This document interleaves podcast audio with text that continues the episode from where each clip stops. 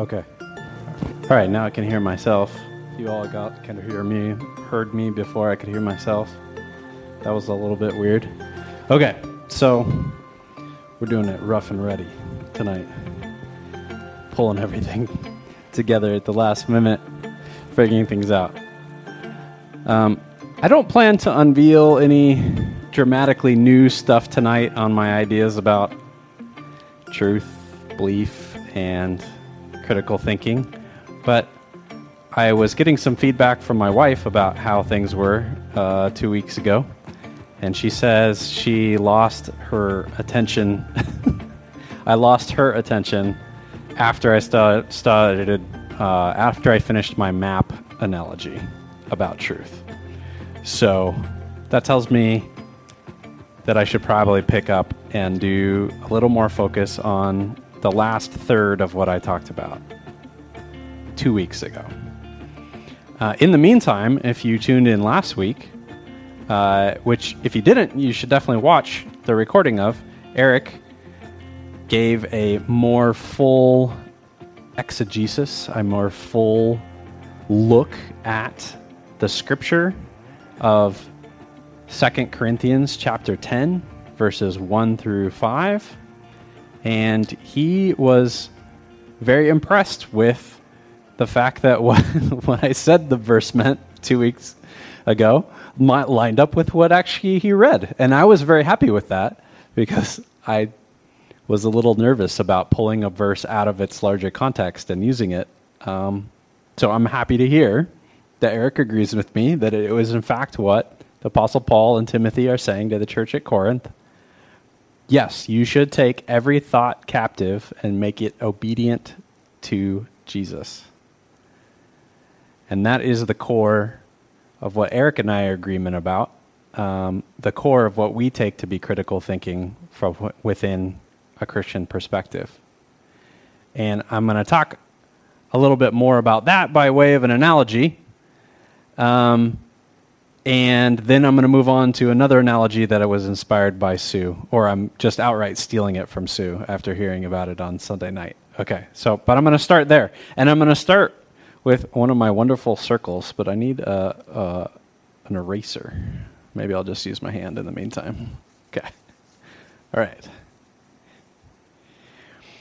Okay, so two weeks ago, I started by drawing a circle and saying that there's represented your mind. Do you lose me for a sec? No? Okay, just turned me down. All right.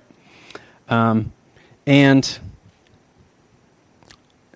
I was saying all kinds of thoughts are constantly kind of coming in from outside and maybe just popping up out of nowhere or seemingly. These are meant to represent thoughts. I guess I'll make them all little teeny tiny little circle things. Coming in from outside, but also kind of popping up from in within yourself. Maybe uh, from your internal sensations, your external sensations, what you see, what you hear, um, what you feel, um, what you remember, all these different sources of thoughts. And uh, some of them we take into our circle of belief.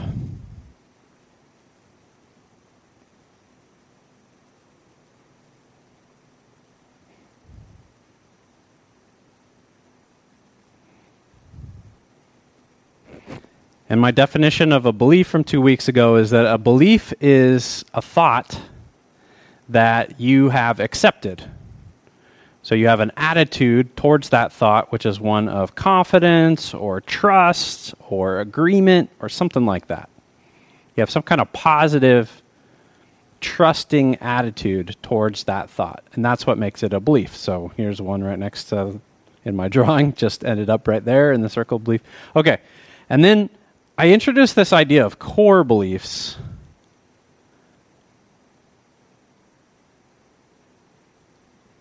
Because I think a key part of what we do when we're thinking critically is that we're using our core beliefs as uh, now what do I want to do?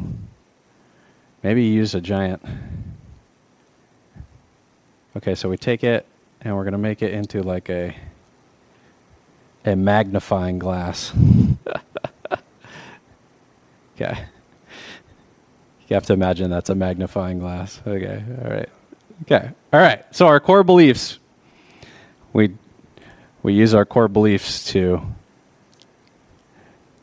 as a magnifying glass to look at these other beliefs. Um, and that's how we do this process of thinking critically. Uh, I think really we do this process kind of automatically anyway, no matter what. But my encouragement to us as a church is to start to think about more consciously, with more conscious control, some more willfulness, some chosen aspect of ourselves, to see that we're doing this and to try to do it um, more and try to do it better. So, some of the things that we're using in our core beliefs that I was encouraging us to rely upon are statements that we like deeply, deeply trust about Jesus and God, the Holy Spirit, um, the truths that we see in the Bible about human beings and our relationship with God, how the world is, uh, what kinds of things exist out in the world and the testimony that we get from the church throughout history and our immediate community here in the village church. So we want those things to be the things that filter out, examine all the other thoughts that come our way. Okay, so I was trying to think of this aspect that I think I didn't really talk about much. But so one one analogy that's good to use is this core beliefs as a kind of a magnifying glass on all these other beliefs. But I wanted something that illustrated really well was really tightly linked to the passage in first uh, second corinthians chapter 10 verse 5 which just taking captive thoughts and i recognized right away that a good analogy would be quarantine okay because we all know what that's like right now. We're all in the midst of this pandemic. We're putting people in quarantine. We're putting ourselves in quarantine. We're putting objects at times in quarantine, at least really early on. I remember hearing stories of people like spraying down their mail with uh, disinfectant, stuff like that. Okay, that's maybe a little a little crazy at this point, given what we know about what the virus does or how it works. But in any case, we have this idea of putting things in quarantine. So I'm to draw a box here. Okay. I think one of the ways that we can try to do critical thinking and taking our th- thoughts cop- captive is to try to create a space in our mind like a quarantine box or room or wing of a hospital or however you want to kind of imagine this. And I think it is useful to use your imagination here when you're sifting through your thoughts.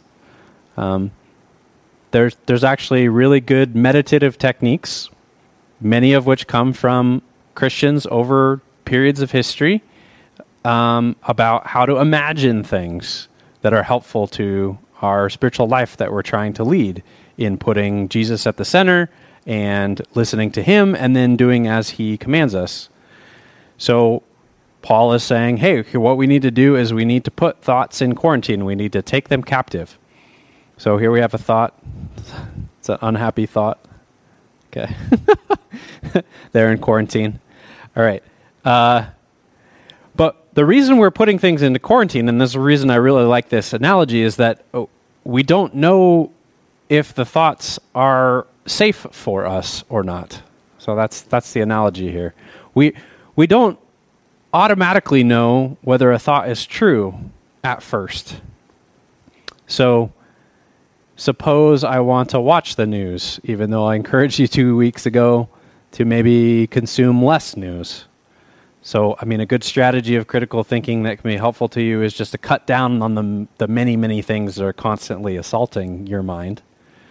Just minim, you know, cut that down, reduce the number of those things. So that's one thing. Suppose you do want to listen to a source of information.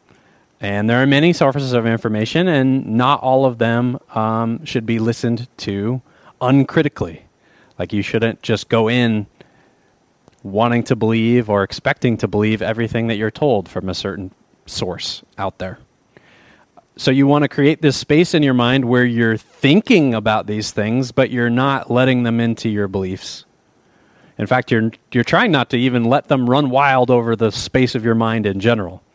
You want them right there in that, like, that nice box, right? Maybe it's got like a, a door with a window or something. I don't know. Use your imagination. My drawings are not going to be necessarily fantastic on this. But that's the basic idea is that you want to create this space in your mind where you can consider things, use your core beliefs to look at them more closely, to filter them, to decide whether you think that they're true or not before you let them kind of run wild all over your, your mind. And I think for some of us who tend to have, I don't know, bouncing, intrusive thoughts, maybe it would just be good to organize our thoughts and and and start to be thinking imaginatively uh, about our thoughts in a way that we're kind of putting them in a box where they're contained and and they're ordered, and we know why they're there. Right? We're looking at them. We're considering them. So it's good to consider our thoughts and decide whether we think they're true or not before believing them. I think that's a great practice, and I think it's in line with what Apostle, the Apostle Paul is talking about, putting our thoughts captive.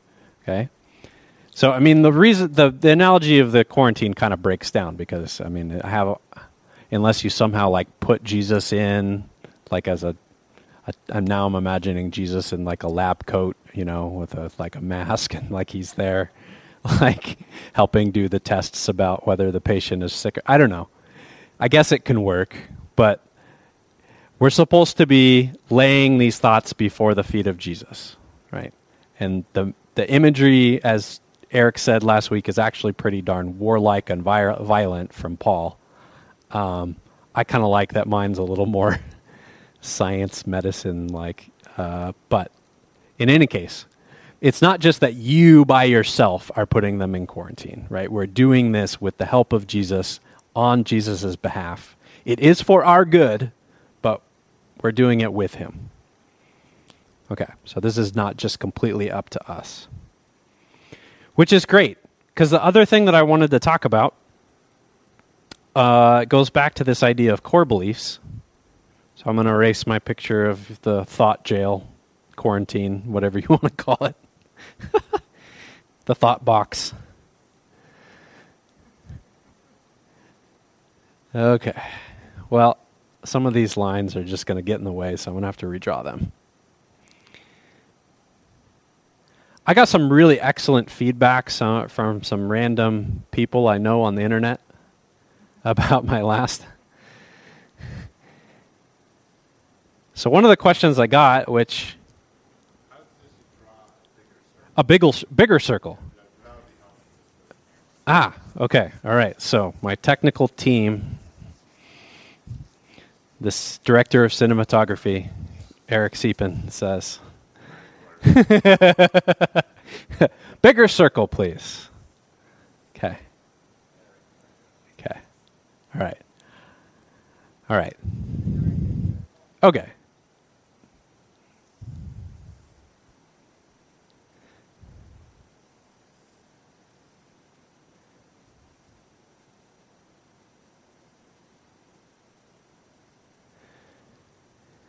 All right, so the outer the outer section of the circle is where thoughts are. The inner inner circle, is the second tiers, beliefs. And I don't mean to say that there are only these tiers of things. I think I said two weeks ago that we can have different kind of amounts of confidence in our beliefs. And that's really the idea I'm getting to with core beliefs is that core beliefs are ones that we hold on to extremely tightly. And this is the next thing that I want to address. And I, and I said two weeks ago some things about this, but I mean, it was towards the end of the time. It's going on like 920, people getting sleepy, you, you know, so on and so forth. All right. So there are reasons why this is difficult. On top of it just being plain difficult. And I got some great questions and comments about this, like I said, from some random people on the internet. Um, well, they're not completely random. I kind of sort of know them. And one of it, one of the questions basically was like, "What do you do when your core beliefs are false?" Right. So there's this idea in psychology called cognitive dif- dissonance. Cognitive dissonance.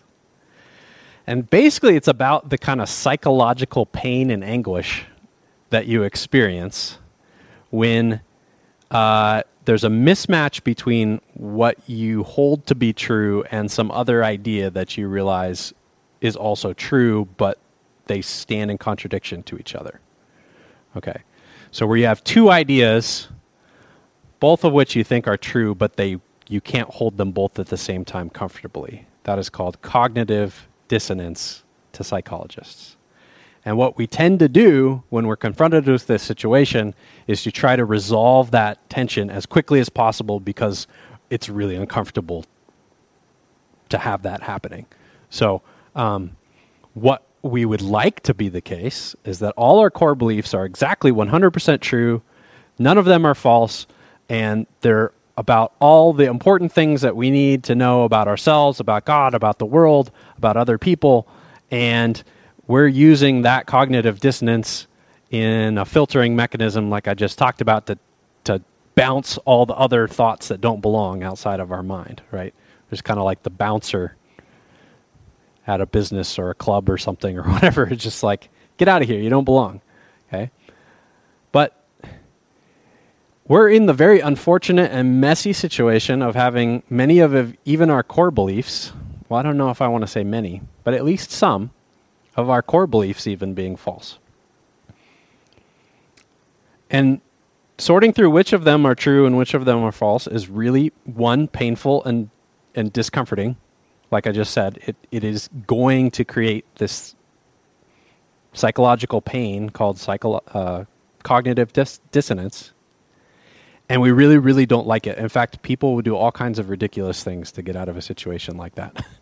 um, I'm sure I could talk more with Eric about some of those ridiculous examples. I didn't really look up too many. But we do, in fact, have a way of dealing with this at the church. Um, and it's called the hot seat model or the table of decision. Like, that's actually why the hot seat model was created, is to give us um, a practical way for us as a community, in love, try to speak truth to each other and sort through our core beliefs, some of which might be false. Um, I'll give you an example to try and make this a little more concrete. Okay, so one example of a false belief that might be really tel- tightly held onto by a person and I know I come across this in myself and with other people that I've gone and done the hot seat with in Pilgrim Group before, is this idea that God is not in control. Okay, so that's a belief that I know many of us tightly hold on to. Is that God is not actually in control of my life and how it's going. He's not in control of the world. There's another one it's kind of closely related. God does not care about me. Okay, so I think both of these things are false. In fact, we would call them lies because we ultimately think that they're sourced from the devil, okay, so from Satan. That he would like for nothing else than for us to be filled to the brim in the interior of our mind, in the depths of our heart, with things that are actually not true about God and are going to lead us astray and are going to lead us to further pain um, and difficulty and out of relationship with God. So, out of that belief, I might come to form another belief. Maybe it's part of my core beliefs too, but maybe not. But I think for a lot of people that I work with, another core belief is tightly associated with that false belief. Is then comes the idea that it is up to me to take control in my life and to exact justice, right? To uh, get the revenge or to get the justice that I'm owed. And then, and then we're like, wow, I was just insanely angry at this moment. Where did that come from? right? So then we try to process it through the hot seat, and we oftentimes find lying behind it in the set of our core beliefs that we that we navigate the entire rest of the world with, right? It's the it's the centerpiece of our map of how the world actually is. This fact, supposed fact, which is not actually true, that God is not sovereign, God is not in control, God is not reigning and Lord of the world and our lives, or just doesn't care. And then I have to be the brave, strong person who does what God can't do or won't do for myself. Okay, so the hot seat model directly addresses this. I'm not going to break down for you the hot seat model tonight, but I encourage you to go find out more about the hot seat model within our church because I think it is crucial to sorting through this process. Um, and I want to use Sue's analogy from Sunday. Okay, so our core beliefs are really tightly cherished by us. They're, it's as if they are like our favorite stuffed animals. Okay, so maybe I can make like a some st- some that's like a cat or a bunny, and maybe like a a teddy bear. Okay, I don't know. All right, so these are. Yay, don't worry. Eh, the drawings are terrible. You don't need to see them anyway. Okay. But I just want to imagine to you. Actually, my uh, my sisters and I had two. I have two younger sisters. My sisters and I were really into stuffed animals, before, especially before like the age of eight or ten or whatever. Like when we were young, our stuffed animal collection was extremely important to us and had all kinds of uh, vast significance and meaning. And we just really cherish these things. They're extremely special to us. Our core beliefs are like that, even when they're false, okay? So this is how difficult it is. Like it's as if your favorite teddy bear is betraying you, right? That's as if it feels, right? Like it's as if your mom says, This teddy bear is old and disgusting and it's making you sick. I have to throw it out, right? Just imagine five year old self, right? Confronted with your mom who's like, This bear's got to go right? It's full of germs. You've been sick like three times in the past month, right? And you're like, no, right? Like, it's making you sick, but you don't care. It's your favorite teddy bear, right? It's your favorite. It's like that, okay? So that, if you want to kind of picture of what cognitive dissonance and examining your core beliefs feels like, it's as if the little kid is having your favorite, you know, his or her favorite stuffed animals you know, scrutinized and threatened. All right. Uh, I think that's pretty close to me wrapping up tonight. Okay. So I just want to go over the two analogies. Okay. Our favorite stuffed animals are under threat. That's how it feels like when our core beliefs are being examined. And so we need, we desperately need people who we can rely on as loving, caring, considerate, to be surrounded by us, okay, um, and to be praying for us in the moment, um, outside of the moment, demonstrating that they these people truly care about us and they're not just you know taking away our teddy bears for no good reason. Um, that's the only way the hot seat model really works, is if you have a loving community around you uh, of Christ followers who you can trust. Um, I don't think this operation really works otherwise. I don't recommend trying to do it by yourself, and I don't recommend trying to do it to other people who are unwilling and don't have trust in you. Okay? We need to realize that that's how painful it is to other people, for other people, when we try to do the hot seat model. And I am, for one, guilty of not remembering that when I'm confronted with other people's false beliefs. Because I just, I don't know. One of my, my maybe false beliefs is that every falsehood needs to be loudly and violently pointed out, especially in other people, but not myself, right? Okay. so, be kind, be loving. That doesn't mean state things that are false or shy away from falsity, but it does mean always operate out of love and in love with the help of the Spirit. And then the other analogy, which I'll put back on the board, is of quarantine this quarantine room in our mind, right? Has a nice, safe, you know, plexiglass window or whatever that we can look in on some thoughts that we're not sure are true or false, and we'd like to examine. And just try, try with the discipline of renewing our mind in Jesus, in the church, in love, to be transformed and not be just unfiltered taking in the beliefs and information of our culture, but to actually think about, huh, is that true? Right? Does that agree with the Bible? Right? If not, maybe it's best that it doesn't stay in my mind or that I keep it at least outside of my beliefs. Right? Keep it on the periphery or keep it in the box where I can consider it and say, hey, you know, I recognize this. This is people, people are saying this, but I don't need to believe it. All right. Um, I'm going to end in prayer. Lord Jesus, please send your spirit to help us as we seek to take captive our thoughts and place them before you. Help us to build space in our mind to do that.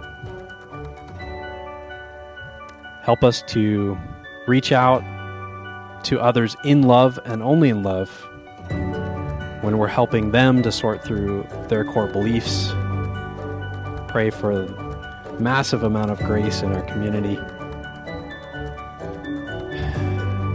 And despite the fact that we are really happy with some of the things that we built, like the hot seat model, I pray that you take a hold of that with your spirit and use it for good things and to blunt aside even my own ham fisted attempts to do that correctly. In your name, Jesus, we pray. Amen.